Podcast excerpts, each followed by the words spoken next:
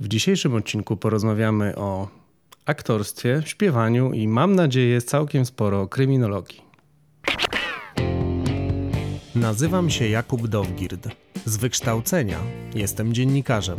Z zawodu ekspertem do spraw komunikacji w biznesie. Ale sercem jestem radiowcem. Stworzyłem ten podcast, ponieważ brakuje mi we współczesnych mediach spokojnej i pogłębionej rozmowy o rzeczach zwykłych z niezwykłymi ludźmi i o rzeczach niezwykłych ze zwykłymi. Mam ambicje to zmienić. Zapraszam na kolejny odcinek podcastu Pogadajmy o.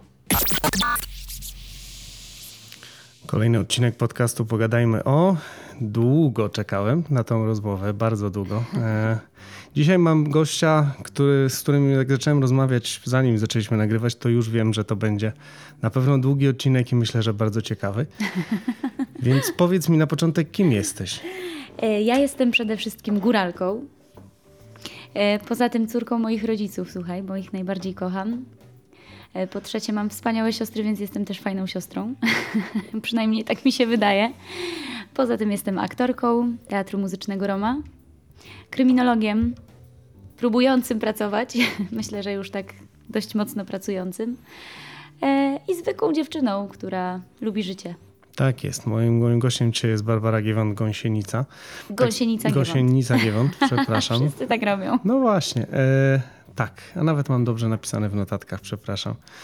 E, to jest zabawne, bo mm, jak tylko, że tak powiem, wygooglałem ciebie, to zobaczyłem właśnie urodzona w Zakopanem i sobie pomyślałem, no właściwie to chyba nie można mieć bardziej góralskiego nazwiska niż ty. Nie można, chociaż mm, miałam taki przypadek, w ogóle fantastyczny. Mieszkałam w Gdyni. E, uczyłam się tam przy Baduszkowej, przy Teatrze Muzycznym imienia Danuty Baduszkowej. E, I wymyśliłam, że kupię sobie pralkę, taka potrzeba życia. Poszłam kupić pralkę i pan jak usłyszał moje nazwisko, to zapytał się, które to jest imię, a które nazwisko. Nie zorientował się w ogóle, że całość jest nazwiskiem. Że... No proszę. E, powiedz mi tak, bo rzeczywiście e, to, to połączenie aktorstwa i kryminologii wciąż nie przestaje mnie zadziwiać. A co było pierwsze? Muzyka zawsze. No to chyba wychodzi też z regionu i z kultury, w której żyję mm, i tego, że moja rodzina jest bardzo blisko muzyki, cała, bo zawsze, czy święta, czy nie święta, czy imieniny, czy urodziny, e, to my śpiewamy. Śpiewamy całą rodziną przy stole, śpiewamy kolendy zawsze. E, to znaczy w święta oczywiście. I zawsze ta muzyka gdzieś jest i to było we krwi. W sumie od dziecka śpiewałam. Były takie sytuacje, kiedy do nas do domu, oczywiście mamy pensjonat w Zakopanem, e, przyjeżdżali goście. Mała Basia potrafiła gościom e, kazać siedzieć na krzesłach i przez 15-20 minut dawałam występ, mając lat 3. Także od dziecka kochałam być w centrum zainteresowania, to na pewno i do dzisiaj to kocham. Nie będę udawać, że jest inaczej. Także to było pierwsze. Ale po drodze i też dosyć wcześnie, bo lat miałam 7-8, pojawił się e, w moim życiu człowiek, który zainteresował mnie kryminologią. Ale nie zdawałam sobie sprawy, że będę mogła to w przyszłości rozwinąć. Myślałam, że to będzie takie typowo hobbystyczne seriale, filmy, książki. Okazało się, że bardzo mnie to fascynuje naukowo i zupełnie poważnie myślę o tym zawodowo. To jest, e, to jest w ogóle niesamowite połączenie e, z jakby i teraz próbuję w głowie sobie jakoś ułożyć tą rozmowę, ale to chyba ją trochę jednak będziemy musieli podzielić.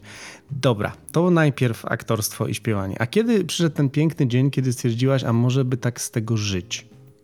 Z muzyki, kiedy mm -hmm. stwierdziłam, a ja nie widziałam nic innego poza muzyką i nie wyobrażałam sobie, że coś będę umiała robić lepiej i z czegoś dostanę pieniądze. E, nie ukrywam, że długo, długo pracowałam oczywiście za darmo, ale od wczesnych, wczesnych młodych lat, bo moje życie potoczyło się tak, że mając lat 15, bo tyle się ma chyba, jak się wyjeżdża do liceum. Mhm. E, ja wyjechałam do Krakowa i mieszkałam już poza domem e, i musiałam w jakiś sposób utrzymywać się sama, więc śpiewałam po knajpach, e, śpiewałam po wszystkich możliwych festiwalach, biorąc ze sobą tatę, który zawsze mi pomagał i towarzyszył. Nie ukrywam, że mieliśmy mnóstwo fantastycznych historii, strasznych, śmiesznych, smutnych, ale zawsze we dwójkę, więc z tatą ta więź była bardzo silna, jest bardzo silna. Oczywiście mamie nie umniejszając jednak jednak ten tata był bardzo blisko. I e, zawsze jakby to było moim źródłem dochodu i wiedziałam, że z tego sobie poradzę, bo, bo to kocham. A jak się coś kocha, to ja myślę, że w głowie tak jest, że ta głowa przyciąga, więc jak kochamy, to, to samo przychodzi. I tutaj mi tak przychodziło i wydawało mi się, że już więcej mi nie trzeba. Oczywiście po drodze e, marzyło się o większych rzeczach, bo nie ukrywajmy, że e, kokosów z tego nie było. Absolutnie, to były takie podstawowe potrzeby. I też y, studiowałam, uczyłam się, uczyłam się bardzo pilnie i zawsze starałam się o to, żeby te stypendia osiągać, żeby gdzieś te finanse y, były na mojej głowie, a nie rodziców już od najmłodszych lat, więc jakby to, to na utrzymanie wszystko wystarczało. A to w takim razie, kiedy przed taki moment, kiedy uświadomiłaś sobie, że to już może nie jest tylko właśnie to, żeby tam zarobić na utrzymanie jakiejś y, hałtury milion naraz, tylko kiedy poczułaś, że to już jest naprawdę taka robota, którą ty wykonujesz?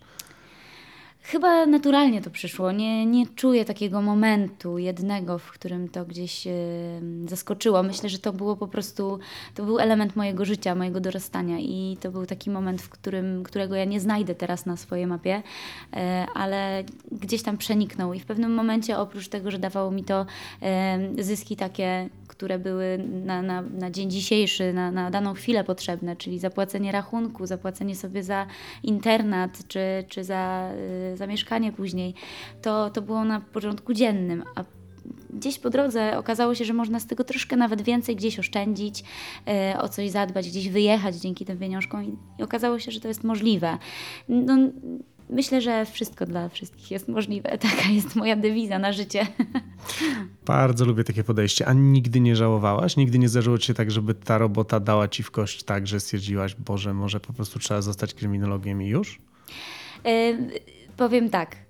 Każdy w życiu przechodzi momenty załamania. Ja też takie momenty gdzieś tam miałam. Absolutnie nie powiedziałabym, że czegokolwiek w życiu żałuję.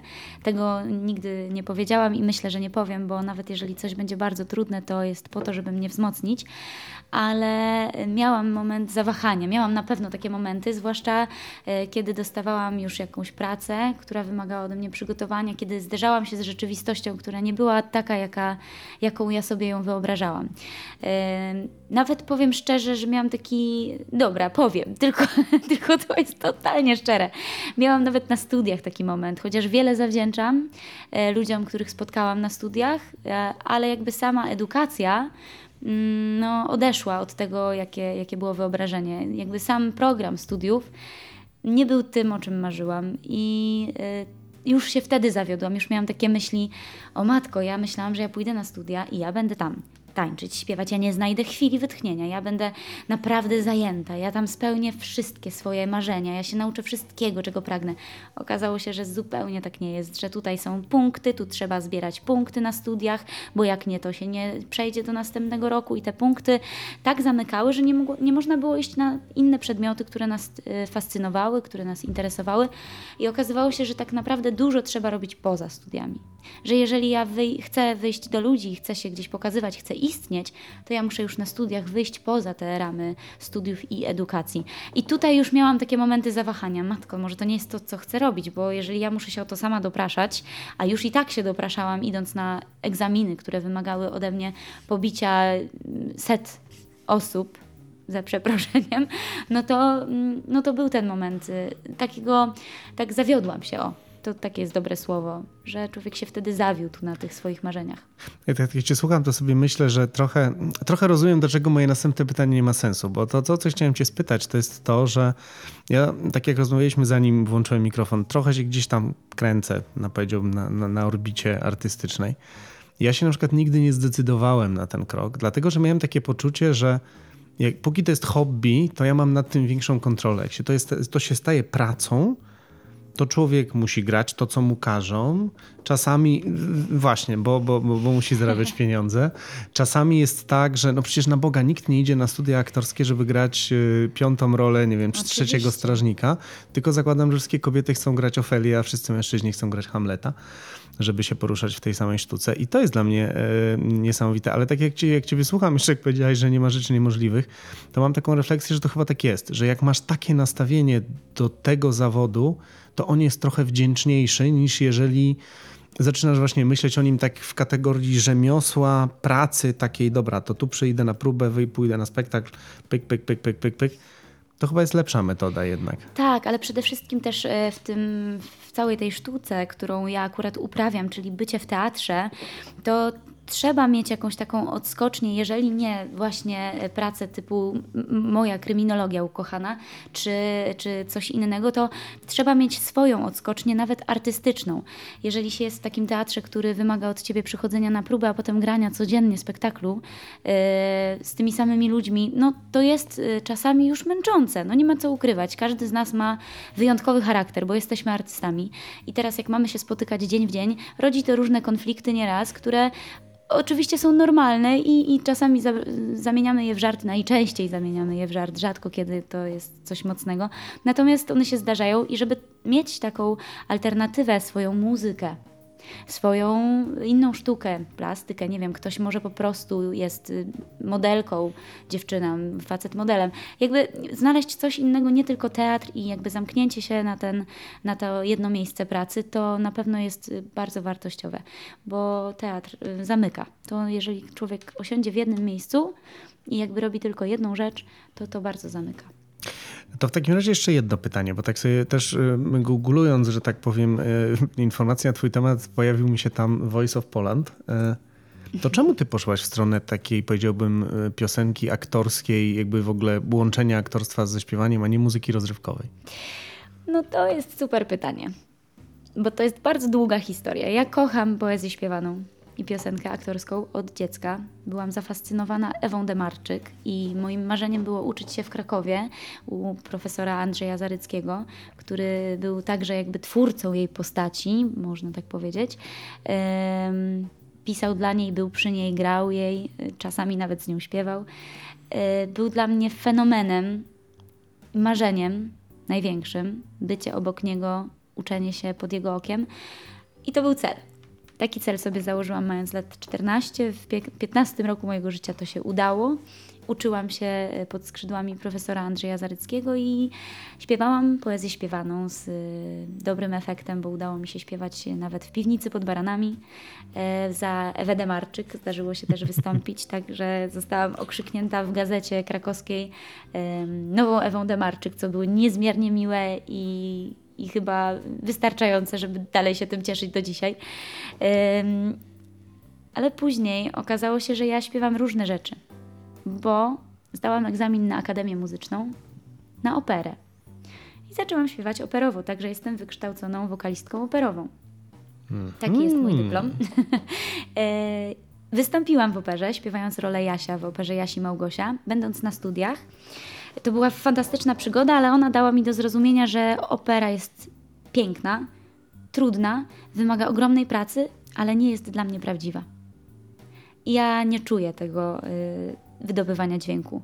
On jest nienaturalny, on wymaga techniki, y, a ja kocham śpiewać tak jak mówię. Jest taka fantastyczna metoda śpiewania, speech level singing się nazywa, i właśnie polega na tym, że nie używamy innych technik, tylko próbujemy śpiewać tak, żeby dawało nam to swobodę, żeby było to dla nas naturalne, żeby nas nie kosztowało wysiłku.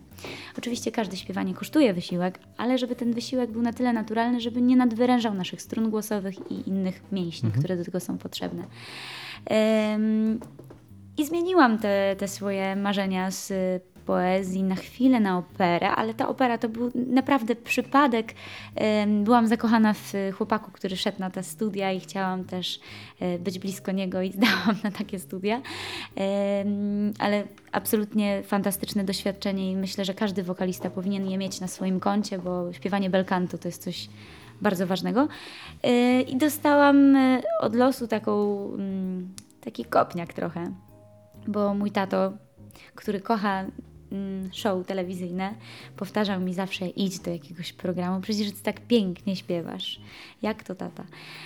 No i chciałam mu sprawić przyjemność tak naprawdę, bo ja nie do końca czułam i nie do końca nadal czuję takie programy telewizyjne. Ja jestem e, przeciwniczką e, tych programów, no przeciwniczką nie mogę być, bo sama w nim wystąpiła, ale e, wystąpiłam, ale nie jestem zwolennikiem takich programów i mam dużo ale o których może nie powinnam mówić. Myślę, że na pewno nie powinnam. Natomiast y, wystąpiłam dla mojego taty. To był pierwszy powód. Później okazało się, że trochę dla siebie, bo dobrze jest stanąć przed takim wyzwaniem. a jeszcze później okazało się, że to zrodziło we mnie bardzo dużo kompleksów. I to był taki moment przełomowy w moim życiu, że nie do końca wiedziałam, czy chcę rozrywkę. A nawet uświadomiłam sobie, że chyba jej nie chcę. I też zawiodłam się na ludziach, bo byłam określona z góry za coś, co, na co nie miałam wpływu. Z góry narzucone piosenki, z góry narzucone tonacje.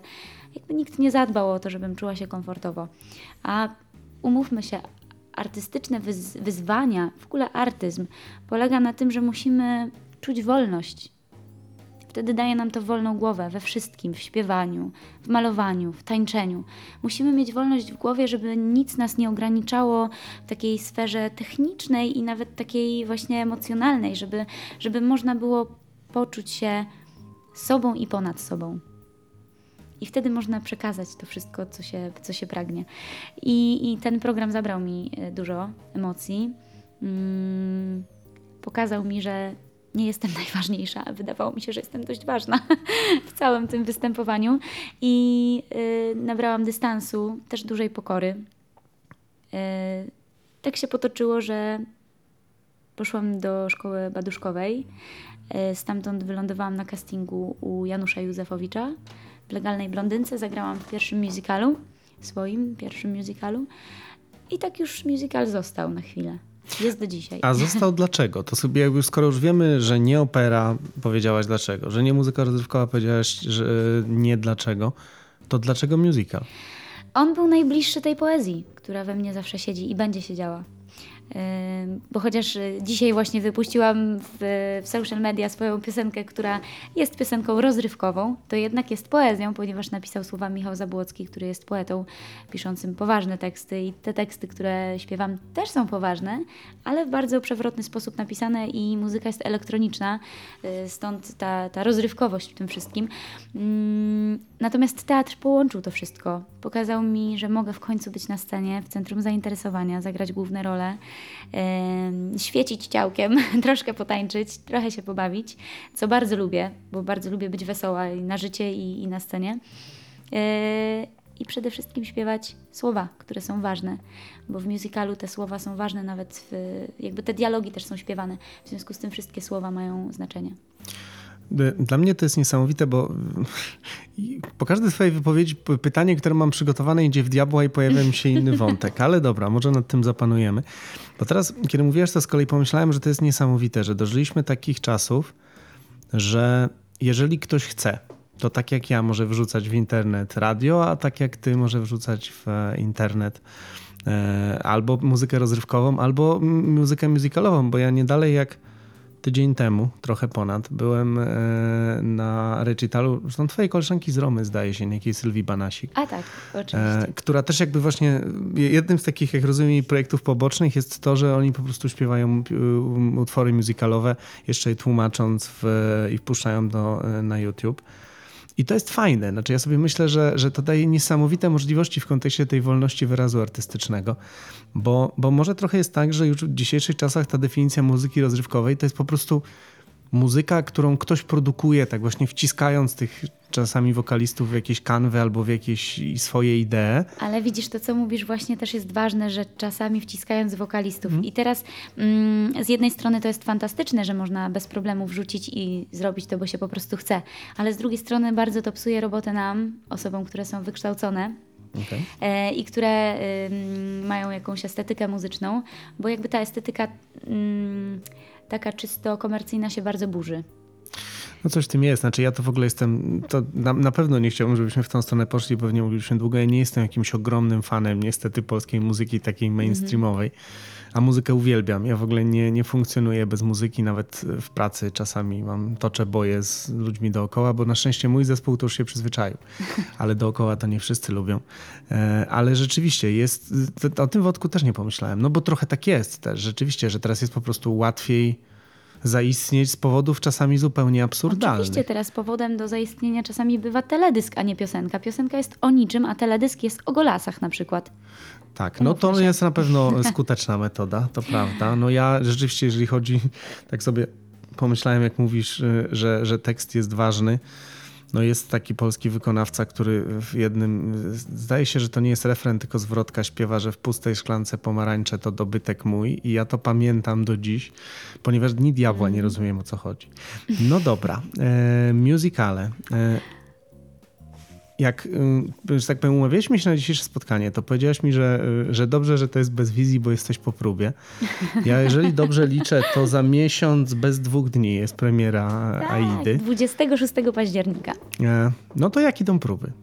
E, hm, nie mogę dużo mówić. No ja się domyślam, ale trochę spróbuję się wyciągnąć. Próby y, no idą, idą, już trochę trwają, więc y, na pewno są na poziomie zaawansowanym. E, Wygląda to wszystko pięknie. Mi osobiście się podoba. E, Podoba mi się y, wizualnie. Co do e, różnych rzeczy wykonawczych, no to jeszcze nad tym pracujemy i na pewno to będzie na najwyższym poziomie, jak to Teatr Muzyczny Roma proponuje. E, No, są zaskakujące rzeczy. Uczę się nowych, fantastycznych zdolności, jakichś nowych y, rzeczy, których w, swoim życiu nie robiłam. To chyba mogę powiedzieć nawet, że, że dzisiaj miałam e, próbę, na której uczyłam się walczyć mieczem. E, No, dało mi to ogromną satysfakcję, więc e, polecam.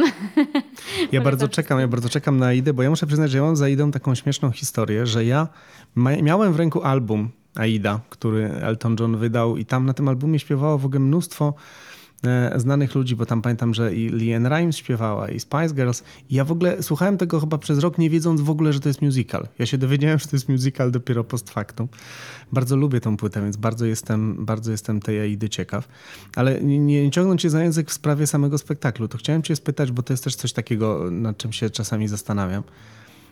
Czy zawodowi aktorzy mają coś takiego, że nie wiem, te próby trwają pewnie rok, półtora, tak strzelam. Matko, naprawdę chciałbyś, żeby tyle trwały No nie próby? wiem, w sensie teraz to naprawdę Nasze trwają pytam. bardzo długo, trwają 5 miesięcy i to jest bardzo, bardzo Okej. długo. No dobra, pięć miesięcy. Jak często? Normalnie trwają dwa miesiące w każdym polskim teatrze, około dwóch miesięcy. No to ja mam zupełnie doświadczenia, ale też e, amatorskie. E, a jak często, znaczy ile razy w tygodniu? Yy, od y, wtorku do soboty. Okej, no więc moje pytanie jest takie, czy miesiąc przed premierą Mhm. wy już macie coś takiego, że już tak każdy patrzy, skreśla te dni, mówi Jezus Maria, już dawać tą publiczność? Mm, nie. Okej. Znaczy, z jednej strony tak, bo chcielibyśmy już grać. Każdy lubi ten moment, kiedy wchodzimy na scenę i już gramy. E, natomiast e, jeszcze nie, ponieważ nie mamy wszystkiego dopiętego na ostatni guzik. Jeszcze mamy trochę choreografii do wyczyszczenia. Jeszcze mamy kostiumy, które muszą nam e, doszyć. To jest jeszcze miesiąc pracy dla pań krawcowych, dla panów e, szewców, e, dla technicznych, którzy muszą się obyć ze scenografią, która jak wiemy w Teatrze Roma jest zawsze dość duża, bo scena jest duża i tam wymaga to wszystko poruszania się. Tam są platformy, które jeżdżą, tam są ekrany, które się ruszają i to wymaga zgrania się naszego też jakby z tą scenografią, więc na pewno jeszcze chcemy mieć próby, żeby być przede wszystkim bezpiecznym. Bo może się to skończyć źle, jak taka platforma w kogoś wiedzie. Ale też na pewno mamy taki moment y, już, że jesteśmy zmęczeni. Mm, Mogę sobie wyobrazić, bo to też chyba jest coś takiego, co, mm, czego, czego ludzie sobie nie zdają bardzo często sprawy, że samo robienie spektaklu, bez względu na to, czy on jest śpiewany, czy on jest aktorski po prostu, to nie wystarczy się tylko nauczyć tekstu albo w waszym przypadku jeszcze choreografii, ciach, ciach i lecimy, tylko tam jest właśnie milion innych drobnych rzeczy, które widz, których widz bardzo często nie widzi. Jeszcze w waszym wypadku dochodzi, jak rozumiem, orkiestra. Ta orkiestra też pewnie ma próby, zgrywa się z wami, wy z Tak. nią i tak dalej, i tak dalej. To jest, y, dla mnie to jest, to jest też fajna okazja właśnie, y, że o tym rozmawiamy i mam nadzieję, że, że, że tak powiem, że parę osób tego posłucha, że to, to naprawdę jest diablo ciężka robota i te pięć miesięcy to podejrzewam, że jak one się już dla odmiany naprawdę kończą i wychodzicie w tryb grania, to taki jest E. No jest takie u wreszcie, ale też jest właśnie wtedy największe zmęczenie, bo jak organizm jest tutaj spięty do tych prób i przychodzi moment, kiedy może się rozluźnić, to wychodzą wszystkie problemy e, napięciowe, że tak powiem, i, ten, ten zmęczy jest widoczny. A jeżeli chodzi o te próby, no to, to jest ogromna, ogromna praca, nie tylko nasza, ale całego zaplecza. I naprawdę ja mam ogromny szacunek do chłopaków, którzy są technicznymi, którzy muszą przyjść wcześniej, przed nami na te próby, przygotować scenę. A potem, jak my kończymy próbę o godzinie 9, to oni jeszcze tę scenę muszą posprzątać. Próby y, w teatrze teraz trwają od godziny 10 do 14 i od 17 do 21. Jest to 8 godzin dziennie, z czego w, te, w tych 3 godzinach przerwy zazwyczaj y, mamy coś dodatkowo, typu mamy zajęcia indywidualne, wokalne, coś sobie dopracowujemy, sa- sami siedzimy nad różnymi rzeczami. Także no to jest duży ogrom pracy. Myślę, że jak ktoś tego nie spróbował i jakby tego nie widział z bliska, to absolutnie nie zdaje sobie sprawy, ile to jest wysiłku. Tak mogę sobie wyobrazić. No ja też tak jak, jak zacząłem y, przy- przyglądać się to, muszę powiedzieć, że oczekiwania odnośnie Aidy małe nie są, bo też jakby No jeżeli chodzi, ja akurat y, jestem dużym fanem Teatru Roma, nie powiem. Piloci mnie co prawda prawie kosztowali zawał, bo jest taki jeden moment, że matko przenajświętsza, ale, ale naprawdę dla mnie to jest strasznie fajne, że jest, zwłaszcza w Warszawie, no mam ten komfort, że w Warszawie mieszkam, jest taki teatr, gdzie można pójść na naprawdę musical na poziomie, no, takim poziomem totalnie bez wstydu, podejrzewam, w porównaniu, nie wiem, czy z West Endem, czy z Broadwayem.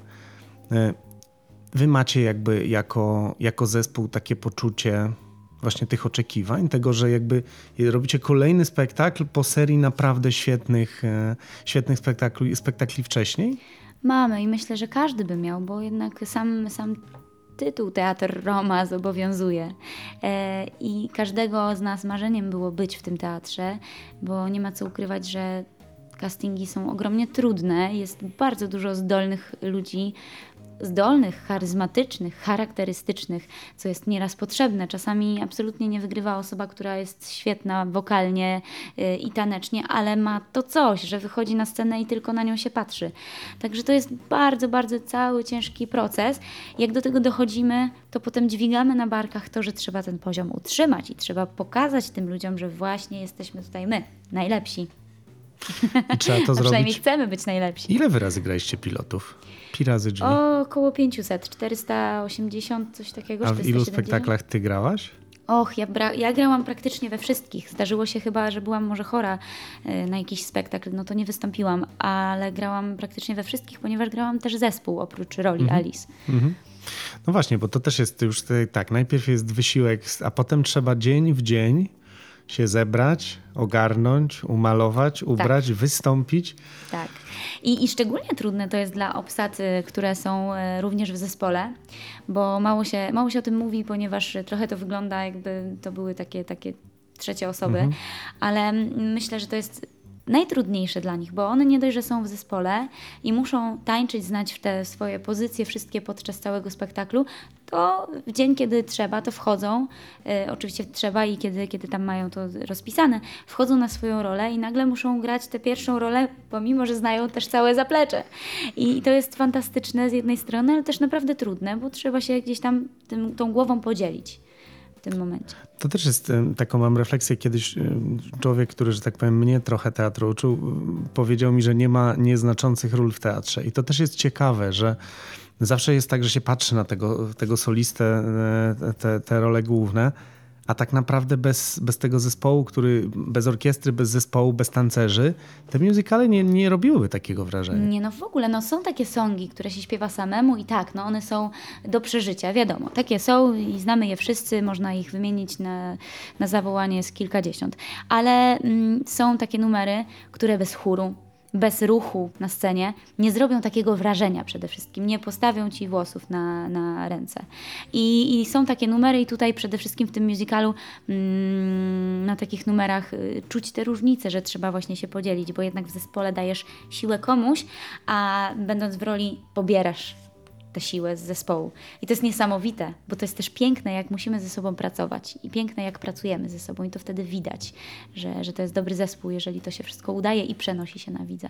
No właśnie, bo to też jest chyba taki koncept, który nie jest najbardziej popularny, że teatr jest zespołową sztuką. Nawet jak jest raz, że właśnie, że są technicy i tak dalej, ale nawet właśnie, jeżeli są soliści główne role, to, to tak No jak powiedziałeś, wszyscy tak. pracują na, na ten wspólny sukces. Czym by były takie duże numery taneczne, które śpiewa solista z przodu, a tańczy cały zespół, jeżeli nie byłoby tego zespołu? No niczym. To prawda. A zastanawiam się jeszcze w kontekście tejże Aidy, bo tak, była Mama Mia, Mama Mia była ogromnym sukcesem. Potem byli piloci, którzy byli jakby polską produkcją. Ja też pamiętam dyskusję właśnie, czy po Mamma Mii to się w ogóle uda, bo, no bo Polska ma jakiś tam całkiem nie najgorszy, myślę, nie najgorszą historię muzykali, ale one zawsze były takie trochę w skali mikro, takie no powiedziałbym. jeszcze nie jest to rozwinięte, tak. Nie jest. pewno jakby nie było też takiego szacunku do musicalu, bo, bo gdzieś on był um, takim dodatkiem chyba w tej sztuce. Tak by się wydawało. A, a piloci z kolei pokazali, że naprawdę można zrobić tytuł, tu w Polsce, który nie dość, że, że przyciągnie tłumy, no to jeszcze jego tematyka była no taka mocno zakorzeniona w, w, polskiej historii. W sensie to nie byli Polacy wyjeżdżający, nie wiem, że sobie pozwolę na, na absolutnie durny przykład. To nie był musical o Polakach jadących do Grecji i jakaś zrzynka z mamami, tylko to była jakby polska historia polskich lotników w, w Wielkiej Brytanii. Myślisz, że mm, jakby to się będzie rozwijać? No bo teraz znowu AIDA jest jakby jest, jest licencjonowana, a, albo czy ty czekasz na jakiś taki musical polski, nie wiem, powiedzmy na miarę Hamiltona. Ale takie musicale są. W o, Polsce. to słucham. Mm, Ja tutaj że zrobię troszkę reklamy, No bardzo proszę. ale to jest dla Teatru Gdyni, w Gdyni, dla Teatru imienia Danuty Baduszkowej. E, To uważam, że tutaj z całym szacunkiem trzeba oddać pokłon, ponieważ oni byli pierwsi z własnym musicalem. Ich musical Chłopi, e, znaczy pomijając metro Mhm, oczywiście, które wszyscy znamy, ale musical Chłopi to była dla mnie na przykład inspiracja do tego, żeby właśnie śpiewać musicale. Taka, taka pierwsza, Okej. największa, bo to, że poszłam do e, szkoły baduszkowej, no to, to wyniknęło z tego, że skończyłam studia w Krakowie i szukałam dalszych inspiracji i wylądowałam tam, bo chciałam spróbować, ale żeby mnie coś przekonało naprawdę, to właśnie był ten musical. Przepiękny, przepiękny. Do dzisiaj uważam, że nie, nie widziałam, ja przynajmniej, musicalu, w którym tak pięknie zrobione by były choreografie, kostiumy i żeby to było nawiązanie do naszych polskich tradycji. A to jest zupełnie polski musical, e, świetnie wyreżyserowany przez pana Kościelniaka i e, no, to jest szapoba, ukłony, ogromne. I tak samo w Gdyni powstał musical Lalka, e, też fenomenalny z muzyką trudną bardzo, ambitną i, i wyjątkową i e, musical Zły na podstawie Okej. książki Tylmanda. Tylmanda, Także mhm. jest już parę musicali, o których się mniej mówi. Po prostu Roma jest dość silna, jeżeli chodzi o PR. Stąd wyszło... Co też należy szanować. Oczywiście, bardzo. Jestem z tego bardzo dumna, bo sama się mogłam widzieć w różnych miejscach komunikacyjnych. E, Także to na pewno jest ogromny plus. Ale muzykale polskie już są i były i będą, na pewno jeszcze będą i na pewno też coś się pojawi w Romie. A myślisz, że dożyjemy takiego momentu, że ta, ta konkurencja będzie większa? W sensie takim, że w Warszawie trochę, no trochę to, co powiedziałaś. Jest Roma i, i długo, długo nic. No jest rampa, ale rampa jakby siłą nie rzeczy... powiedziałam, tak? A, Nie dobra, powiedziałam. To, no dobra, ale powiedziałeś jakby, że tak, nie Jest powiedziałaś, Roma, to jeżeli prawda. chodzi o reklamę, Tak. ale jeżeli chodzi o muzykale, No tak, Teatr tak. Syrena bardzo piękne muzykale robi. Też, tak, dobra. No ja właśnie teraz myślę, bo, bo rzeczywiście w rampie byłem ostatnio na Jesus Christ Superstar i tak nie powiem, ale jednak Roma zrobiła na mnie... Te, Ro- Roma ma większą skalę. Roma ma wrażenie. piękny teatr, po Też. prostu wchodzi się do, Też. pięknych, do pięknego holu, który po prostu przyciąga, jest czerwony, trochę jak Moulin Rouge się człowiek czuje I, i wchodzi się do tej pięknej sali, gdzie jest scena i tysiąc osób na widowni, robi ogromne wrażenie i dla widza i dla nas, jak mamy e, możliwość występowania codziennie przed taką publicznością, to jest fenomen I, i to jest wyjątkowe w tym teatrze i generalnie naprawdę jest świetny, więc ja tutaj nie ujmuję. Ale trzeba pochwalić teatry inne i tutaj Teatr Syrena, Teatr Rampa, ale też ostatnimi czasy Teatr Żydowski, w którym występują moi znajomi i grają musical Śpiewak Jazz Bandu. Świetny musical, polecam każdemu też. Muszę y, odnotować. Tak, tak. Pozycja do obejrzenia. No dobra, to tak. Przyjmijmy, że mi- mija miesiąc, jest premiera Aidy i co dalej? Gramy codziennie. Codziennie gramy, tańczymy, śpiewamy, cieszymy się i bawimy się y, spektaklem. I też przeżywamy, bo spektakl Aida jest bardzo emocjonalny. A potem w ciągu dnia Basia będzie szaleć. jako kryminolog mam nadzieję, że się spełnię. No właśnie, o, to jest plany. piękne, to jest piękne przejście, bo y, jak rozmawialiśmy jeszcze w ogóle nawet nie w cztery oczy, tylko, tylko online i powiedziałeś o tej kryminologii, to sobie pomyślałem tak, dobra, śpiewa w y, musicalach, tą kryminologię to tam robi dla papieru, ale generalnie rzecz biorąc jakby wi wiadomo, co Basia będzie robić przez całe życie. A tu, zanim ty, jakby zdążyłem otworzyć mikrofon, to się okazało, że ty jesteś w przededniu podpisania e, umowy. Tak? Dobrze. Nie mówmy na głos, dobrze, żeby nie zapeszyć, ale tak, tak, zbliża Do, no w się każdym taki razie, że masz szansę pracować zawodowo. I teraz, dobra, to po kolei. To jak to w ogóle połączyć? Nie pytaj mnie. Jakoś wyjdzie. Ja wierzę w to, że wyjdzie, bo bardzo chcę, natomiast myślę, że da się połączyć, ponieważ kiedy już gramy, to gramy wieczorami. Czyli gramy o godzinie 19. Muszę być w teatrze koło godziny 17, przyjmując, że będę miała robiony makijaż, czesane włosy i godzinę wcześniej będę musiała poćwiczyć e, walkę na miecze. To muszę być dwie godziny wcześniej w teatrze. Oczywiście tutaj wszelkie rozśpiewki i gimnastyki też wchodzą w grę. A od godziny 8 rano, bo ja nie lubię się nudzić. E, Czyli inaczej, wstaję szósta, biorę psa na spacer, o godzinie siódmej jestem z powrotem w mieszkaniu, biorę prysznic, jem śniadanie i jadę do pracy. Moja praca to jest, mam nadzieję, że będzie, ale jest zawód kryminologa. Ja będę pracowała e, przy różnych badaniach. Ważne rzeczy nie mogę do końca zdradzić, nie chcę, żeby nie zapeszać, więc nie będę tutaj rzucała nazwami, natomiast e, na pewno zareklamuję e, Ośrodek Badań Handlu Ludźmi i polecam obserwowanie nawet fanpage'a e, tego ośrodka, który ja będę prowadzić i, i który się bardzo mm, dobrze rozwija. E, I będę na pewno zajmowała się badaniami od godziny 8 do godziny 15. Potem pojadę na szybki obiad i pies y, na y, spacerek i do teatru na 17. Tak będzie wyglądał mój plan dnia. 22 w domu, spanie. Właśnie chciałem spytać, czyli 22 w domu, będziesz wstawać o 6, czyli będziesz miała, no będziesz miała idealnie, rozumiem, Tak. 8 plus 8 plus 8. No nie, no tylko jak z innym 22 trybem. przyjadę, to jeszcze po, powiedzmy, że coś zrobię w tym domu. nie? A no właśnie, bo tak się coś. zastanawiałem. No, to, no, dob- no dobrze, to Nie, tam no, powiedzmy 6-7 8 na godzin. życie. E, tak sobie teraz z kolei znowu, jak, jak mówiłaś, to pomyślałem, że właściwie to jest fenomenalna okazja, bo wiesz, jaki ja mam, jak, jaki mam wizerunek kryminologa w głowie? Niestety, serialowy. Mhm, Niestety seriale jakby mam wrażenie e, powodują, że ludzie mają w ogóle różne dziwne wyobrażenia Myślę, że też bardziej rzeczach. myślisz o kryminalistyce, jeżeli O, myślisz matko, o serialach. o, widzisz, to to, jaka jest różne różnica? rzeczy.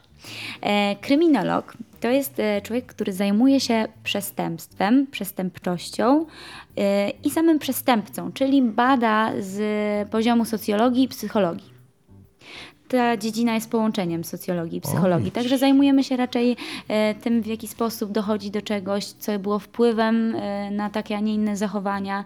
Badamy też przeszłość przestępcy, badamy jakby motywy, motory do tego, co, co, coś, co zaszło i metodologię tego wszystkiego, jak to postępowało. Mechanizmy. Mhm. E, A kryminalistyka zajmuje się tym, co oglądasz w serialach, Okej, czyli badaniem co- sprawy e, pod, Dobra. pod, pod kątem miejsca zbrodni i, i łapania zabójcy. Proszę, i jak widać, samemu się też można czegoś nauczyć.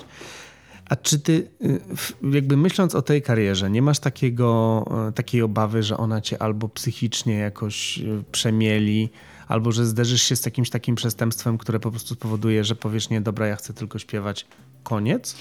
No to powiem Ci tak, pochwalę się swoją pracą magisterską, bo to będzie dobry, dobry przykład. E, Ja od razu sięgnęłam na e, głęboką, jakby skoczyłam do głębokiej wody, o. Napisałam pracę na temat zabójstwa w Kredytbanku z 2001 roku. E, To bardzo, taki bardzo głośny napad na bank przez Coś młodych było, mężczyzn. Coś było. No. E, Trójka młodych mężczyzn e, zabiła mm, z zimną krwią tak naprawdę trzy kobiety strzelając w tył głowy i mężczyznę strzelając mu w plecy, a mężczyznę dodatkowo wypchali do studzienki w piwnicy. Bardzo, bardzo fatalna mm, sprawa i wzięłam się za to, bo nikt tego jeszcze nie opisywał, także chciałam być pierwsza. E, Dotknęłam wszystkich materiałów, czyli siedziałam w sądzie i czytałam w archiwach wszystkie akta. E, Widziałam wszystkie zdjęcia, przeprowadziłam rozmowy z każdym z tych mężczyzn. E, Spotkałam się z rodzinami tych mężczyzn. Także dotknęłam mm, najczulszych e, miejsc i takich najtrudniejszych psychicznie dla mnie też, bo nie ukrywam, jestem wrażliwa, przede wszystkim rodzinnie i wychowałam się w, rodzinie ciepłej, z tradycjami, z tym, że jesteśmy ze sobą bardzo blisko, a mm, zobaczyłam zupełnie inne światy. też, też oni tam gdzieś, niektórzy byli z nich bliżej z rodzicami, jednak dużo było w tym tego, czego ja nie, doświadczyłam. I myślę, że jest to bardzo trudne, wymaga to ogromnej odporności psychicznej, y, ale ja chcę tego bardzo. Chyba mam potrzebę, czuję w sobie potrzebę y, po- pomagania z drugiej strony, bo wydaje mi się, że to jest robienie dobra dla społeczeństwa. Właśnie chciałem Cię spytać, czy Ty, mm, myśląc o, o wykonywaniu tego zawodu, masz takie poczucie, może misja to za duże słowo, ale takie poczucie, że tą pracą masz szansę spowodować, nie wiem, że ludzie będą bezpieczniejsi, że jakby to nasze społeczeństwo będzie żyło lepiej, jakby tak mówiąc bardzo Kolokwialnie ogólnie. mówiąc, robię dobrze, tak. Robię ludziom dobrze i wydaje mi się, że, że, że tak, że każdy kryminolog i każdy człowiek związany z kryminologią w jakiś sposób, jeżeli bada przestępczość i, i przestępstwa, no to robi dobrze, ponieważ próbujemy znaleźć tak naprawdę metody, jakieś, y, jakieś też źródła tego, skąd to się wszystko bierze, ale też metody na to, żeby to naprawiać, żeby nie było w przyszłości jakichś rzeczy, tak? Tutaj y, kryminologia to nie są tylko zabójstwa, to jest bardzo szeroki zakres badań. Ja będę pracowała przy ośrodku y, badań handlu ludźmi, co się wiąże oczywiście też z zabójstwami, ale, ale z prostytucją, z przemytem osób nielegalnym, z nielegalną pracą. To, to jest bardzo, bardzo szeroki y, zakres działań, jeżeli chodzi o kryminologię. Kryminologia może też być zieloną kryminologią, czyli związaną z lasami, ze zwierzętami. To, to, jest y, naprawdę ogromny temat, y, do którego tak na, powinno się też znaleźć swoją działkę, żeby się w czymś konkretnie specjalizować. To jest niesamowite. Znaczy rozumiem, że będziesz rzeczywiście przez 8 godzin analizować no, trudne tematy, po czym iść do teatru i, i jakby to jest zupełnie inna, zupełnie inna bajka, ale rozmawialiśmy trochę o tym też zanim włączyłem mikrofon, że to chyba trochę też się będzie balansować. No wiesz, łączy się, to, łączy się to w jeden sposób, to już Ci mówiłam, że łączy się to tą adrenaliną, która jest i przy badaniach, e, jeżeli chodzi o kryminologię, e, bywa dużo momentów takich, gdzie ta adrenalina się oczywiście wdziera. No i na scenie, gdzie jest adrenalina codziennie, ja tę adrenalinę kocham i ona we mnie powoduje tylko radość, więc tu, tu, tutaj się łączy. A no jest dużo sprzeczności, natomiast uważam, że zawód aktora i, i jakby występowanie na scenie, wcielanie się w różne postaci e, powoduje, że mi to też pomaga przy badaniach, bo nie ukrywajmy, musimy przyjąć maski, jeżeli badamy ludzi mm, i mamy do czynienia, powiedzmy, tak jak ja e, przeprowadzałam badania z zabójcą, musimy z nim rozmawiać i nie czuć się być troszeczkę obiektywnym, tak? Nie, nie mieć tutaj jakichś emocji, bo kiedy wedrą się te emocje, to czasami zaburzą nam mm, pogląd na konkretną sprawę. My musimy patrzeć bardzo sucho. I właśnie dlatego pytałem cię o, o to, taką, ten dystans, i taką odporność, bo tak jak sobie myślę, ja myślę o sobie i chyba fakty temu jakby nie, nie przeczą, że jestem niezwykle empatyczny. E, I, I dla mnie to, o czym ty mówisz, czyli jakby siedzenie vis-a-vis e, e, zabójcy, rozmawianie z nim, jak rozumiem, sucho, żeby ustalić pewne fakty, ja nie wiem, czy ja mogę siebie wyobrazić w ogóle w takiej roli. No widzisz, ja też jestem empatyczna i y, nie ukrywam, że po niektórych rozmowach po prostu wyszłam i tam udając, grając, że jestem twarda, nie pokazałam nic po sobie, ale zdarzyło mi się wyjść i po prostu siąść do samochodu i płakać. Przeżyłam swoje i nie jestem y, z kamienia, więc nie będę ukrywać, że mam ogromne emocje, ale żeby zrobić ten i przeprowadzić e, wywiady mm, skutecznie i żeby to było zgodne z badaniami i z metodologią badań, no to niestety muszę być twarda i to jest to, co jest mi potrzebne z tego aktorstwa, bo nieraz na scenie muszę też być twarda albo muszę udawać, że jestem bardzo miękka. To, to też jest granie, więc tutaj myślę, że w tym to się łączy. Znaleźliśmy Nigdy, nigdy bym nie połączenie. przypuszczał, że, że, że to się łączy, a tu proszę. E, Na koniec pomyślałem sobie, że zadam ci jedno pytanie i ono pewnie będzie podłe, więc mnie nie zabij. A co będzie, jak będziesz musiała wybrać?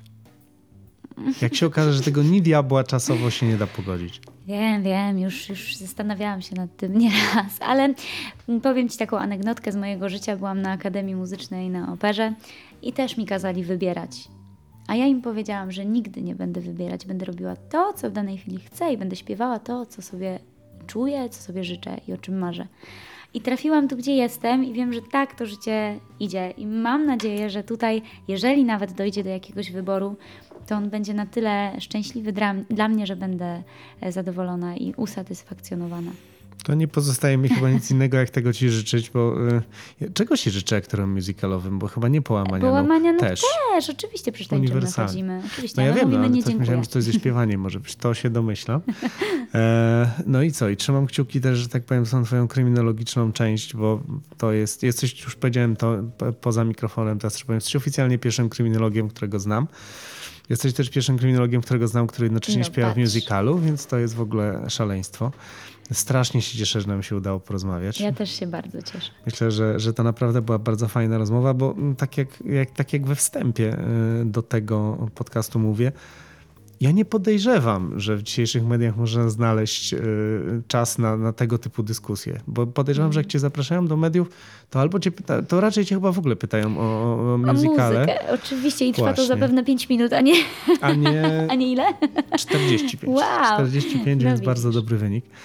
E, Kończąc powoli, jest parę rzeczy, które, które muszę, że tak powiem, powiedzieć, e, powiedziałbym, e, z kwestii organizacyjnych.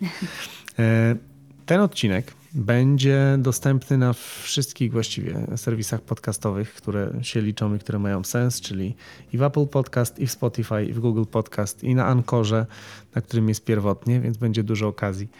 Mam nadzieję, żeby tę rozmowę posłuchać. Jeżeli on się Wam podobał, to bardzo proszę, dzielcie się nim ze znajomymi, bo po to to robimy, żeby e, głosić dobrą nowinę, jak się da najszerzej.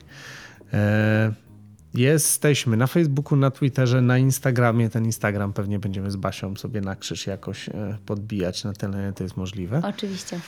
Standardowo sprzęt do naszego podcastu udostępnił Black Clouds Media.